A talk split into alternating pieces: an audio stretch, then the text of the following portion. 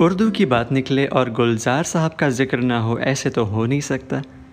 तो चलिए आज के इस पॉडकास्ट में हम कुछ ऐसे लफ्ज़ों की बात करेंगे, जो गुलजार साहब ने उनके बेहतरीन गीतों में इस्तेमाल किए हैं।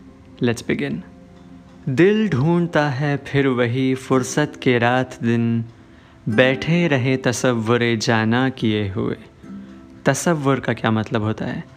तसव्वुर का मतलब होता है इमेजिनेशन तो गुलजार साहब कह रहे हैं कि दिल उन फुर्सत के दिनों को, रातों को ढूंढ रहा है, जब मैं मेरे हमदम, मेरे महबूब के इमेजिनेशन में खोया रहता था। उस फुर्सत की तलाश में मैं हूँ। गुलजार साहब का लिखा हुआ एक और बेहतरीन गीत है जो आई एम श्योर आप सभी ने सुना होगा।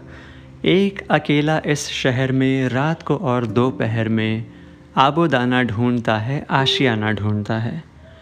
आबोदाना आबोदाना ये दो अलग वर्ड से बना है, आब और दाना। आब का मतलब होता है पानी और दाना का मतलब होता है खाना। अगला जो गीत है वो मुझे बहुत ज़्यादा पसंद है। फ़िल्म का नाम है आंधी और गीत है, इस मोड़ से जाते हैं कुछ सुस्त कदम रस्ते, कुछ तेज़ कदम राहें। पत्थर की हवेली को शीशे के घरौंदों में, तिनकों के नशे मन तक इस मोड़ से जाते हैं। नशे मन ये वर्ड आपने हर बार सुना होगा, लेकिन सोचा होगा पता नहीं इसका मतलब क्या होता है राइट right?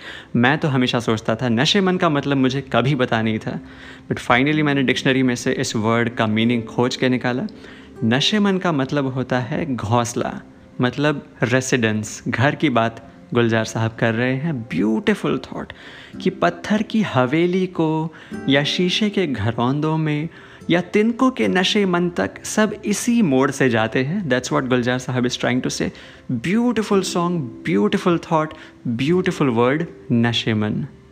देखा जाए तो गुलजार साहब के पिटारे में बहुत सारे वर्ड्स हैं, लेकिन आज के लिए इतना ही काफ़ी है। सी यू नेक्स्ट टाइम